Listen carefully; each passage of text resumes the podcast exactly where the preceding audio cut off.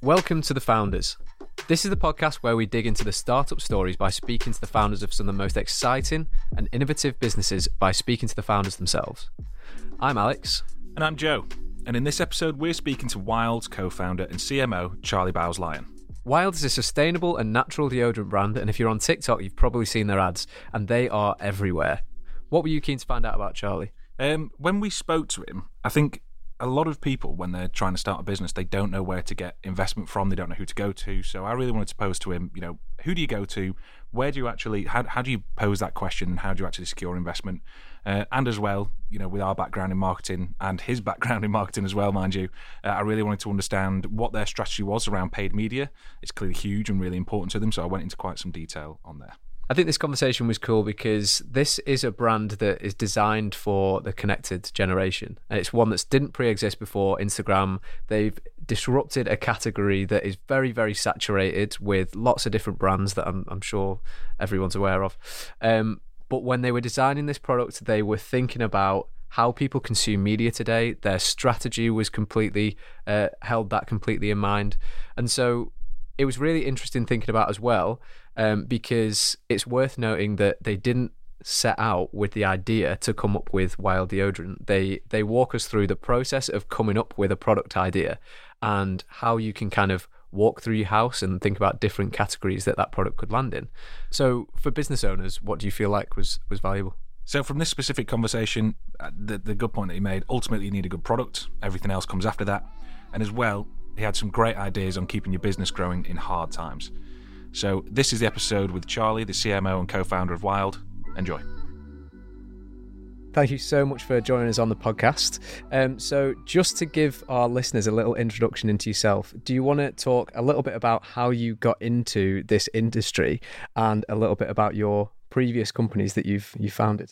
Yeah, absolutely. So I started out my career working, trying to work for myself, and uh, was actually in kind of online publishing had a series of websites where we published different authors and and um, made revenue through advertising. And I think at that stage, this was 2011, I think. Um, there we did I didn't do sort of any paid marketing or anything, and had to learn quite quickly um, about things like SEO and organic marketing, and essentially how to bring people through to a website, but but not spending any money to get them there. So it was uh, it was pretty much self taught, and at the time, I'm sure there was probably a lot of stuff I could have done much better, but definitely a, a steep learning curve and into the world of marketing. And then fast forwards quite a few years, uh, I was working for a company called Nest Nest Studios, who are primarily a advertising agency and, and work with tons of uh, startups across uh, London and, and elsewhere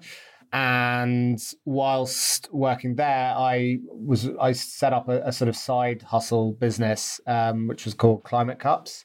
And this was my first i suppose foray into the sustainability world. And we uh, it was my my wife and I um, kind of doing it, and um, we were essentially selling reusable coffee cups and water bottles, and they were they collapsed as well and this was the this was I think it was Blue Planet Two had just aired, and everyone was suddenly it was as if everyone kind of woke up to to plastic waste, and you know supermarkets hadn't yet introduced a charge for plastic bags or any of that stuff. So it was it was fairly kind of new, and it, it, went a bit crazy. So I think in our first month we sold like ten thousand of these cups, and I wasn't at all set up to um, on the ops side to, to deal with that. So I was sort of fulfilling these things all weekend, day and night. I think uh, Fred, my business partner, came around to my house at one point, and there were literally like packages up to the ceiling in the living room. So it was it was true kind of startup stuff, but um, not very sustainable. So I ended up outsourcing all of that and and eventually sold that business privately. But at that point,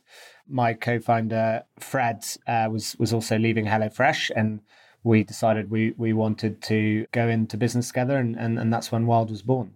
Amazing, and uh, I think the the glamour of entrepreneurship is maybe exaggerated a little bit on on social media, especially in the early days. So I wanted to ask where where do you think you got that drive to own your own business or run your own business initially when you were first starting Bowes Media? What was it that made you want to made you decide I want to do this on my own? Yeah, I mean, to be honest, it, it wasn't any kind of plan that I'd sort of set out for myself. Is if, if anything, it was born out of a lack of plan. So I think I really didn't know what I wanted to do. And, you know, most of my friends were becoming, you know, chosen their kind of career path by the time we were getting to the end of uni. So I actually started Bowes Media um, in my last year at uni. But I, yeah, I just, there was nothing that I kind of saw that I was like, oh, I really want to do that, or, you know, I really want to work in that industry. And I think I've probably always been quite stubborn and, and strong willed. And the idea of um, working for someone else never really appealed to me that much, although I, I have done it several times um, later on in my career. But yeah, I think it was it was more, you know, one day I had this idea with a friend of mine, and we were like, let's let's give it a go, see what happens, and we sort of surprised ourselves a little bit in that it was sort of vaguely successful and people were actually willing to pay us some money and um, things went from there and I kind of if I'm completely honest made it up as as I went along but I was also 22 or something. So, you know, I had literally zero life experience in, in certainly in business. And, and that was what was available to me. But, you know, probably I was a bit lucky as well that it, that it happened to, you know, work.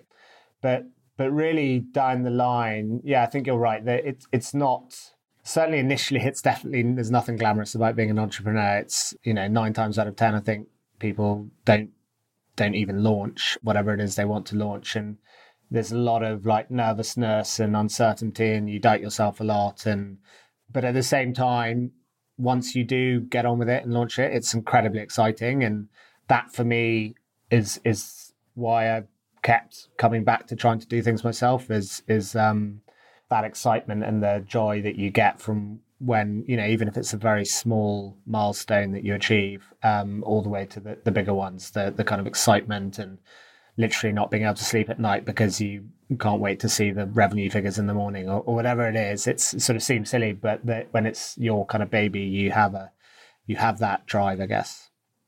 Do you think Climate Cups was one of those businesses that was almost because of the timing and almost if if you don't mind me saying like look of things like Blue Planet 2 coming out and climate change getting into the spotlight, do you think that gave you a much smoother journey? Or do you think, was there anything in that time that you learned where if you had the opportunity to do it again and you had the time again, um, that you would think, I wish I'd done that differently? Or were there any tough uh, times throughout that period that you that you think back on and think, I learned a lot there? I mean, 100% to, to answer um, the first bit, it was definitely a product of the time. Like people were just becoming aware of plastic waste. If I'd done it five years before, probably no one would have taken any notice. So, um, 100%, uh, it was it was a timing thing, and, and that's obviously part of why I chose to to launch that at that point. But uh, yeah, I mean, looking back, I would do everything differently. Part of part of that business was to help me. Um, so I was, as I said, a director of, of this business Nest, and we were talking with loads of clients, big kind of names you would know, and advising them on their marketing strategy and offering offering kind of advice also on the hiring strategy, who they should be hiring, the marketing teams, etc. And I felt at the level I was at, I you know I needed to get some kind of hands-on experience. Like all well and good preaching to people, but if you're not actually like walking the walk yourself, things in digital marketing, like Facebook ads, for example, move so quickly that you've kind of got to be doing it to be able to give the best advice because what's true half a year ago isn't necessarily true today. So looking back at that business, I think it could have been a, probably a very successful business, but I wasn't in any way prepared for like so many people to buy it. So I didn't have a proper fulfillment set up. Uh, the product, to be honest, wasn't particularly good. It was it was like I was essentially importing it from China. And there, there was like the branding was all basic like I, I, did it all myself. So you know i was trying to be a, a one-man trade. And actually when fred and i first sat down we looked at it and said you know look this is doing really well. Do we think this can be like a proper business that we can actually grow and go full time into? Uh, and we the answer was no and the reason for that was the whole premise was that you would buy a cup and a and a bottle and like never come back. And we thought for like D2C business and certainly from what Fred had seen from HelloFresh, like the the key to it is returning customers. And if you don't have good retention of customers, unless you've got a wildly profitable and first purchase um, product, it's going to be very hard to do well, which is why we why we sat down and, and kind of rethought about what we wanted to do before before setting up Wild. Got you. So, what was it like for both you and Freddie to kind of because Freddie was the former marketing director at HelloFresh. What was the sort of conversation like around the point where you wanted to launch Wild and take him uh, out of that role, if that's what happened? What was that like? Yeah, so I mean, Fred was looking basically. He so HelloFresh had IPO'd. It'd been there since the conception of the UK business. So went from zero to 100 million revenue. Pretty pretty cool story.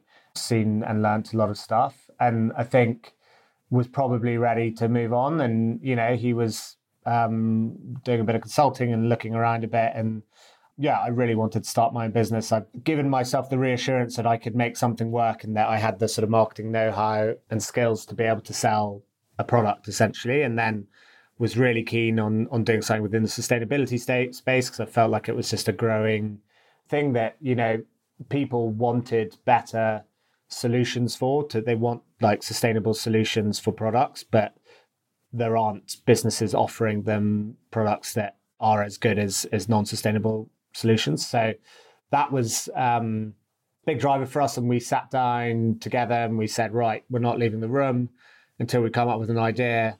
And we went through all sorts of things, including sustainable fashion marketplace. And always, you can probably see, actually realized I had absolutely no fashion sense. So realized that was a, a, bad idea.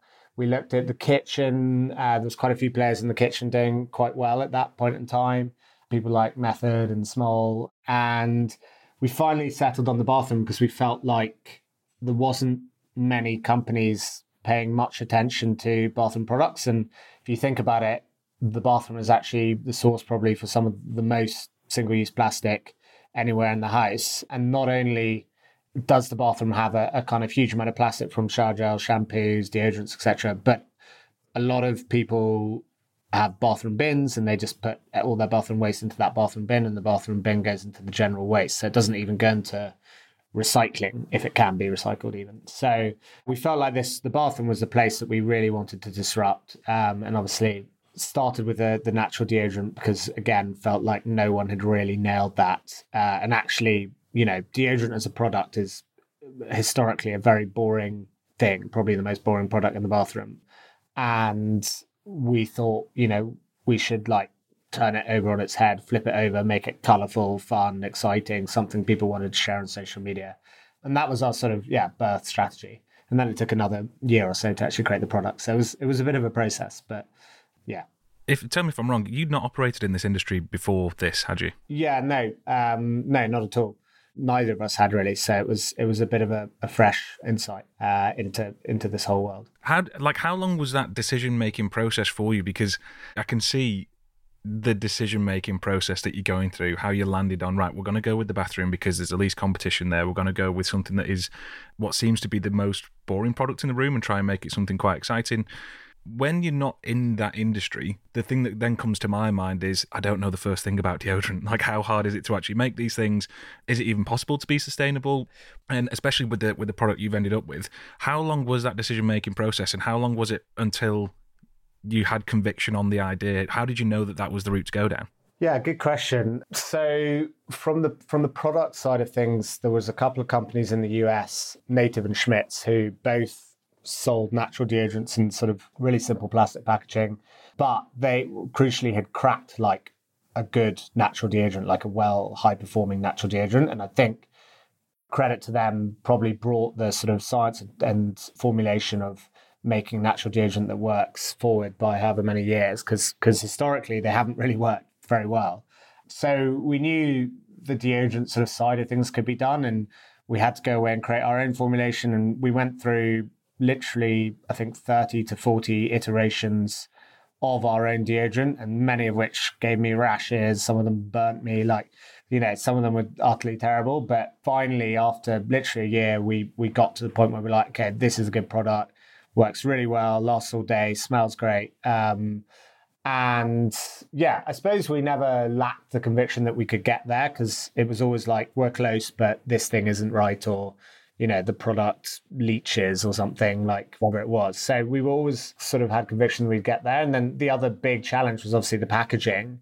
And that was the innovation side of it, you know, working out how do we actually make this sustainable? How do we get rid of plastic? And and to be honest, we had confidence, but through absolute naivety, like we we probably had no right to have confidence. We had no idea how difficult it would be to create this packaging. We had no idea how difficult it actually was to remove plastic. I mean, ultimately, plastic is like an amazing material that works incredibly well, and that's why it's so used in in basically everything. And I think we, yeah, we were really naive about how difficult it would be to get rid of it, but uh, luckily, we found some great manufacturers. We had a, a great graphic design team uh, called Murama, and with their help, we were able to design, you know, the product that we have today, which is the the refills are made obviously from bamboo pulp, which is compostable, recyclable, breaks down in, in under a year if you put it in your garden. Um, so we got there, but it, yeah, I suppose at the time you're not you're not sort of being like, oh, am I going to make it? You're just kind of getting on with it and hoping for the best. And definitely there was a lot of ups and downs and a lot of fails uh, in the early early months, but yeah, I think the the the, the lesson is just like perseverance. You just got to keep going, and and you'll get there. Everything that you've just said there around the different formulations that you've had to go through, some of them giving you a rash, the different iterations probably of the packaging of the products, like you say, is is quite unique, and to be able to get there. Uh, was that a particularly expensive and well, yeah, was that a particularly expensive process to go through? It doesn't sound like a very easy process to go through. Mm it was and it wasn't. I mean, we we were bootstrapped initially with 100k, and beyond that, I suppose our time, and that got us to the point where we were able to launch essentially an MVP. So it wasn't the product that you see today, but it was essentially a natural deodorant that that was like okay. Um, it was decent, and during the first summer, so we so we started basically probably February March, and during the first summer, we went out to try and get funding, so VC funding. Spoke to all the VCs. Some of them were like super interested. We got really close, but essentially none of them went for it because we didn't have a product to show them yet. We hadn't got, you know, we had some drawings essentially. And to be fair, it's, it's quite a big ask to, to ask people to invest on on a whim. And so what we had to do is go out with this MVP product in I think we in October maybe or September. And it wasn't a great product, but it was a it was a natural deodorant and just prove that we could sell the thing. So we sold like hundred K's worth of of this product, uh, which had some figures, showed like, look, there is a market. They do, they will buy natural deodorant because that in itself was an issue. Like, never mind the sustainability. Like, investors were like, do people want a natural deodorant? Like, it's always been a really niche thing and like the full market size was something like five million pounds a year of natural deodorant gets bought in the UK. And what investors were struggling to understand is like we weren't going after that five million pound market to take five million pounds. That wasn't our business plan. Our business plan was to create a market that didn't exist. So there was no figures in some Unilever document that you know could show what we wanted to achieve um, because no one was doing it yet. So it was it was like a yeah, it was a very tough thing to sell into investors, but that sort of MVP run then allowed us to get our first round of funding, which was actually all with angels. Uh, I think we had about 15 angel investors in the end, and I think we raised half a million. And then that was what enabled us to get to like the launch of our, our main product and and the rest um, flowed on from there. So yeah, it was you know fundraising is is is part of it. As a, I think as a founder, if you want to create a serious business, unless you've got a load of cash yourself, you you need money and you need a half decent idea to, to get that money. And you've given, you've obviously chosen the title of CMO um, within Wild. And I think your marketing strategy and the way that you exist on the social space uh, specifically definitely matches the name. Specifically, I'm thinking about the most recent ad that you've uh, done that features the polar bear. If any listeners haven't seen it, I would be shocked because you guys are like very, very good at your targeted advertising. Um, but what was that like to sort of go very against the grain? Like when you typically think about deodorant marketing, you think of maybe like someone like Dove, for example, that is just talking about like freshness or moisture, moisture, and it's all quite aesthetic and all these kinds of things. And you've gone down the route of something that is way more fun and seems to play into the idea of almost like a little bit of shock factor and shareability. And I was just wondering if that was a very conscious decision to make that choice based on what you'd seen happening in digital media and your understanding of how things are shared and how ideas spread or it was it's something that's a, been sort of a slow build. When did that decision to sort of become that brand uh, that you have today happen? I mean 100% it, it was a very conscious decision. I mean ultimately we chose the name wild not just for the connotations with the environment but also as in crazy. Like we we wanted to be out there um, and different. And I think you know the polar bear is, is, is a great example of that. Ultimately, as a consumer and, and working at Nest, I saw this like you know the the the ads industry has grown exponentially and continues to grow. Like online advertising is, is huge. The, all the biggest companies in the world advertise. Like the the as in they are advertisers themselves, Google, you know, Amazon, Facebook, etc. So basically, you're you're fighting against everyone else to grab someone's attention for more than two seconds or even for two seconds. And to do that you know we have we have as you rightly say used like some shock tactics. But also it's it's very difficult to stand out. And like not all of our ads have, have been successful. But on the whole i think we tried to go for stuff that's light humored and you know fun and memorable. And it would be really easy for us to like go out there and create an ad about the end of the world and like oil killing people and you know all of this stuff and be really doom and gloom and like frighten people into buying these products. But we didn't want to create a, a sort of preachy brand. We wanted to create a really positive happy colorful bright brand that people that made people feel good about themselves. And like our our kind of ethos isn't that people should be 100% sustainable and never do anything that has plastic or anything like that. It's like, you know, if we can help you make a bit of a change to your lifestyle by providing you with a product that is as good, if not better, than the one you already use, but also sustainable, then that is a great thing. And, and like, we're really pleased for, for you to use our product. You touched on a really interesting point in that if you have a great idea, you really do need to be able to raise some cash to be able to get it done. Do you have any advice for any listeners that might have an amazing uh, business idea but have no idea where to start finding things like angel investors or what their pitch deck is supposed to look like? If someone was pitching to you, what would you want to see uh, from them? Yeah, um, to be clear, like I knew no angel investors. When, as I mentioned earlier, when when we got to the end of that like first summer where we'd been speaking to all these VCs and it became kind of apparent that VCs weren't going to invest in us at that stage, we were a bit like, crap, what do we do? Like we, you know, where do we go? And I think the thing with angels is there's obviously, firstly, so many of them, but secondly, that you know, convincing one person that you're a good bet can be a lot easier than convincing like a, a kind of organization. And our whole strategy was initially we reached out to tons of people on LinkedIn um, and then as we got conversations, we asked each person we spoke to to introduce us to two more people. And that is probably the single piece of advice I would give to anyone fundraising looking for angels is anyone you speak to, ask them specifically to introduce you to two more people. I think if you ask for any more than that, it's like less likely that they'll actually do it. But two is manageable. Most of these investors have co-invested in other companies and probably have two people who who might get involved. And that led us to having this like massive network of people, none of whom we'd met before, who then wanted to invest. And actually think in the end we actually had to like cut cut a few people off because we had we had so many. Uh, and there was also a few, there was a couple of business owners who we knew who we who helped us massively um, at that point as well in terms of introductions. So yeah, fundraising can be hard and, and never harder than that first round when you you know we didn't even have a product. But I think that trick and is and is is is what saved us basically. So definitely a good method. The question I had, I read something online and I wanted to see if this was true. I read that on well, I read that within the first eighteen months you generated 20 million pounds in sales. Is that true? Um, I'm trying to do some quick maths here. Uh, yeah, that's that's roughly right. Yeah. And how? Because you started bootstrapped, and I'm not sure of the timeline between starting the business and when you when you took the investment.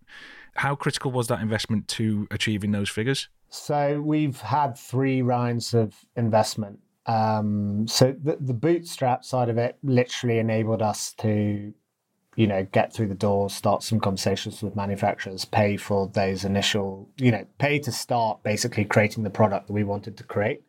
To give you an idea, like tooling of our cases alone cost 50 grand. So when you start with 100 grand, that's like quite a sizable amount of money. Um, so we needed that first round to, to be able, that first like proper round of 500K, which was in, I think it was the end of, I think it was January, uh, so January 2020. And then we launched in April 2020. We burnt through that 500K pretty quickly because we grew, we grew really aggressively and just simply having to like start ordering huge amounts of stock meant we, we, we needed more cash. So we raised another 2 million in August of 2020. I think it was August, September of 2020. And that was like a complete opposite experience to the first round. So I think it took us a month, and the first round took us six months. Uh, and obviously, it was just purely having proof of concept and things were going well.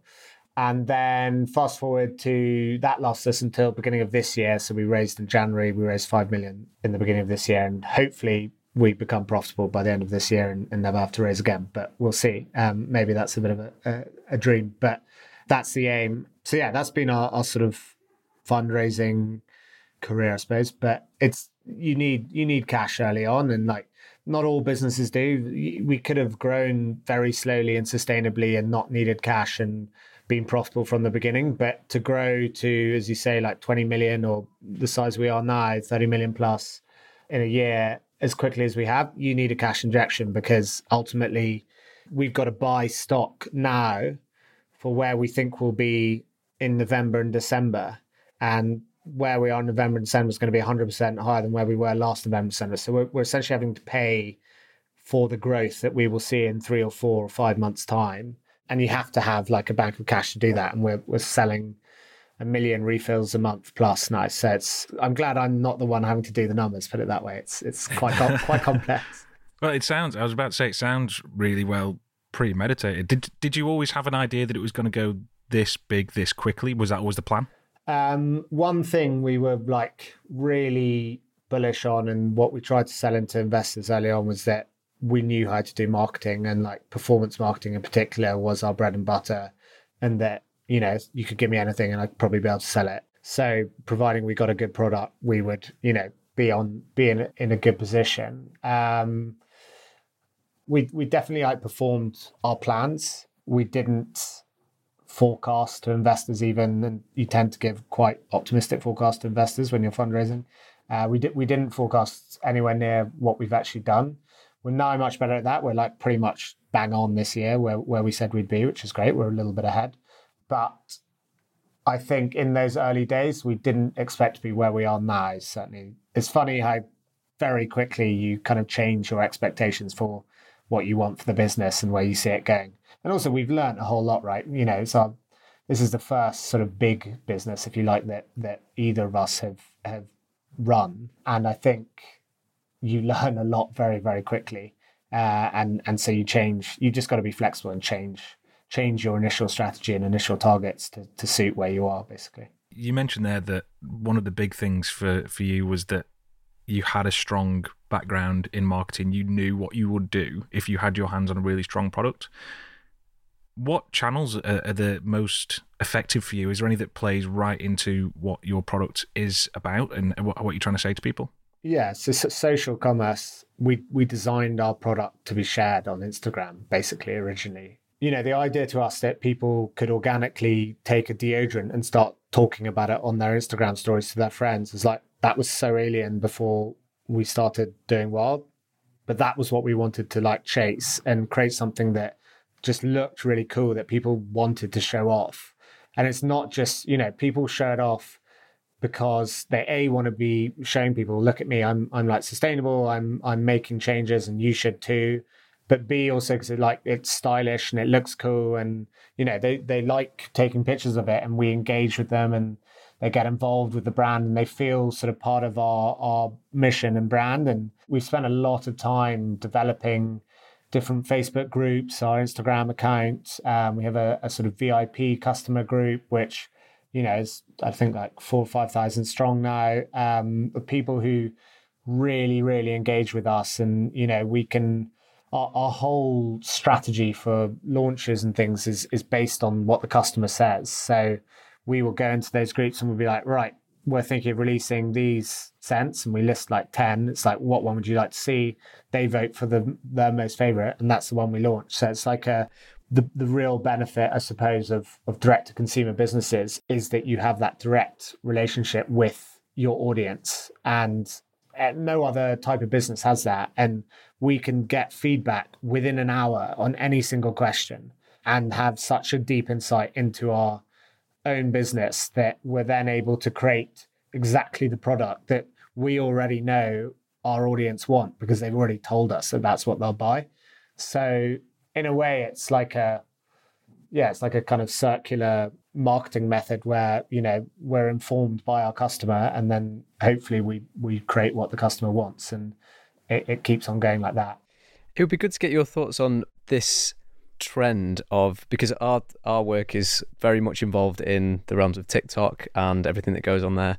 And when we're looking at products and see products on there, a lot of the time the products that go extremely viral have this something about it that isn't necessarily uh, doesn't necessarily have any effect on the actual use or effect of the product, but is simply there to create something striking and that would effectively stop you scrolling down the feed.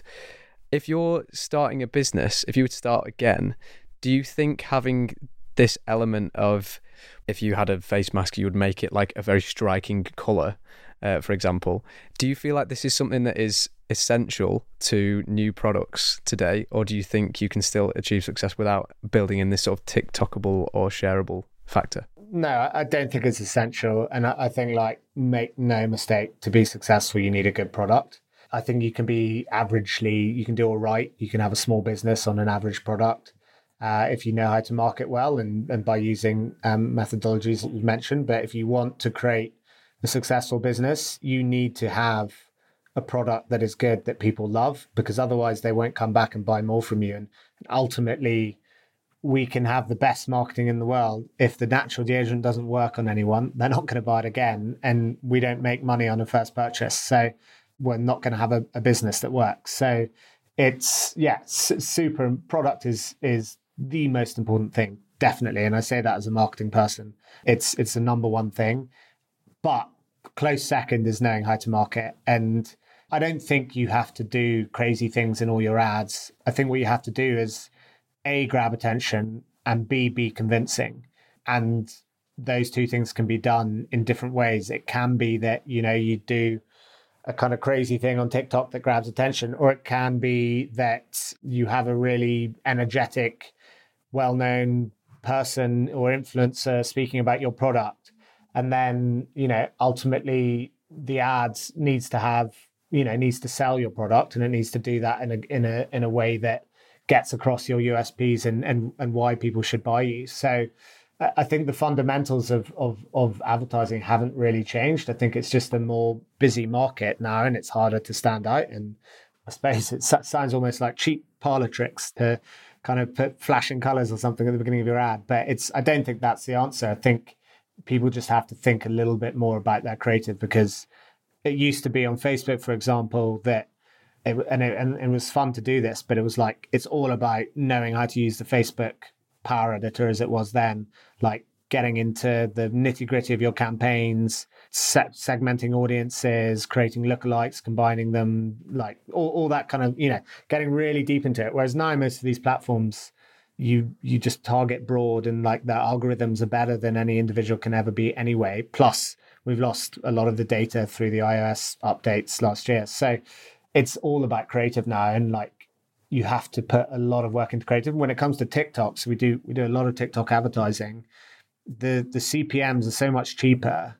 The the like quality of traffic is, is probably worse. Like it'll convert way worse on your site than say facebook will but you'll get way more people through. And as long as you have engaging content that is right for tiktok and appeals to people on tiktok you'll probably do well. And by the way those TikTok ads aren't the same ads necessarily that will work on Facebook or YouTube or Instagram. Like more and more so they actually are now because Instagram's becoming like TikTok. But I think, yeah, it's ads need to be made for the platform that you're showing them on and for the audience that are viewing them. And if you can do authentically interesting ads to that audience, then you'll do well. Obviously, previously, this is happening more and more so with the rise of TikTok, obviously started with mainly platforms like Instagram, like you've mentioned. You want the almost consumer to consumer marketing happening where people are talking about your product actively separately from the wild brand or messaging that is being delivered by the wild brand. Is that consumer to consumer marketing something that you guys are actively invested in, or because I know that you're still very much developing yourselves as a brand and creating a personality. Ads are coming directly from Wild, and you're building this almost character up and persona around Wild as well.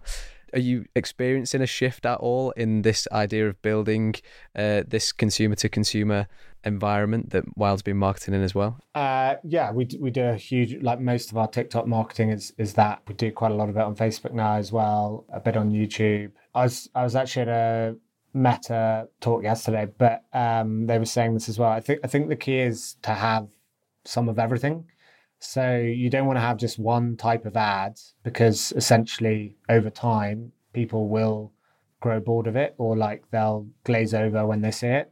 You need to have images, you need to have like videos, brand videos that you've made that are both high quality and probably like quicker ones to make. You need to have UGC, you need to have whitelisting. So, you know, you need to have creators selling you from their own accounts, and then you need to have creators on your own account selling you. So I think it's just like a mixture of all these methodologies gives you the best chance of success. And yes, some of them are going to lend, uh, some of them are going to work better on different platforms. TikTok, you know, um, creator consumer to consumer marketing works much better than while putting out a whole load of brand ads. But on Facebook, that's not necessarily the case. So it's again, it's about like knowing different platforms and how they resonate. And so often, like I'll hear brands say, "Yeah, but TikTok doesn't work for us." I'm like, "Well, probably because you're trying to put your Facebook ads on it." And you know, people are like, "Oh, it's an ad," and they they immediately scroll up. So yeah, I think it's a hugely growing part of our advertising strategy, and definitely do think probably advertising is evolving to at the moment to favor that style of advertising. And that comes off the back of influencer marketing becoming a massive thing and TikTok becoming a massive thing. So who knows? But it, it all moves so quickly. I mean, TikTok, you know, has only really just started working well. And suddenly it's, you know, now working really well. And who knows, in half a year, it might be the number one. So it's like it's all moving very quickly. And likewise, it might there might be another new platform. Who knows? But I think you just got to adapt and and try everything and test everything. And if you do that, you'll likely find um, something that works. One quick question that I did want to ask just about the the way that you sell your products. You obviously started off with a very successful ecom brand, but then decided to also stock products in uh, stores like Sainsbury's, Boots, Waitrose, uh, Selfridges, etc. What what are the advantages of stocking in physical locations like that versus just moving everything through a sort of higher margin ecom platform? Yeah, good question. So again, this was some this was a very premeditated move by us. So I think in my my last job, we consulted with with loads of different companies, and and, and one thing over time I sort of saw, or a bit of a pattern I saw, is between companies that were successful and companies that weren't was that companies that, that were successful really diversified in every possible area they could. So, to put that in context for Wild, we wanted to firstly make sure we weren't over reliant on any given channel. So, not just be a Facebook brand, we wanted to make sure we were on YouTube, TikTok, Reddit, Facebook, Instagram, all, all, the channels, Google. Uh, make sure referral was big, make sure we had loads of affiliates, make sure we had loads of partnerships, etc. Uh, secondly, diversify geographies.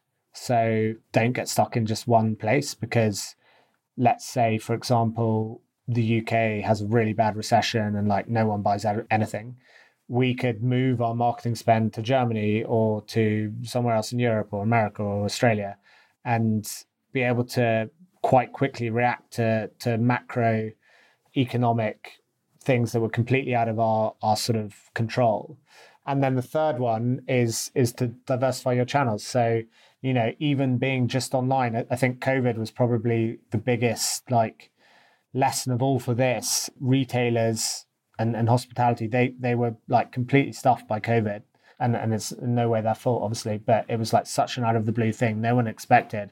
Suddenly no one was able to go to a restaurant for however long or go into a high street shop. And like that completely stuffed them. So for us it's like have online, have retail, have you know third party uh, sellers, um, potentially down the line even like B two B. Some of our future products, hopefully, we can you know stock them in hotels and bathrooms and things like that. So I think it's just like diversify your everything essentially, and and and by doing that, you reduce your risk in case something goes wrong, whether it's like a macro effect or, or something um, within your own company. Do you feel like you have over the years that you've been in the industry one big lesson that you you would pass on to someone if you could? There's there's one kind of generic thing that I've seen through my own friends who've either launched or tried to launch businesses that I've always tried to not do or make sure I don't do when I when I launch my own businesses and that is think when you're a finder or a potential finder you can get obsessed with the idea of perfection. And it's like you are putting basically you're putting your neck on the line publicly because ultimately when you launch something, the first people you tell are your family and friends. But you're you're putting your neck on the line with a product and saying, This is basically what I've created. And you're inviting, if we're being candid, like everyone to judge you based on what you've produced. And that leads to people trying to create this perfect product or the perfect website or the perfect whatever it is. And I've seen people spend years like trying to do that and then they never get to launch, never even launch it because they run out of money or turns out they spent two years on making the absolute perfect website, but they never actually tested that people would like the product or anything like that. So I think my, my advice is like launch imperfectly.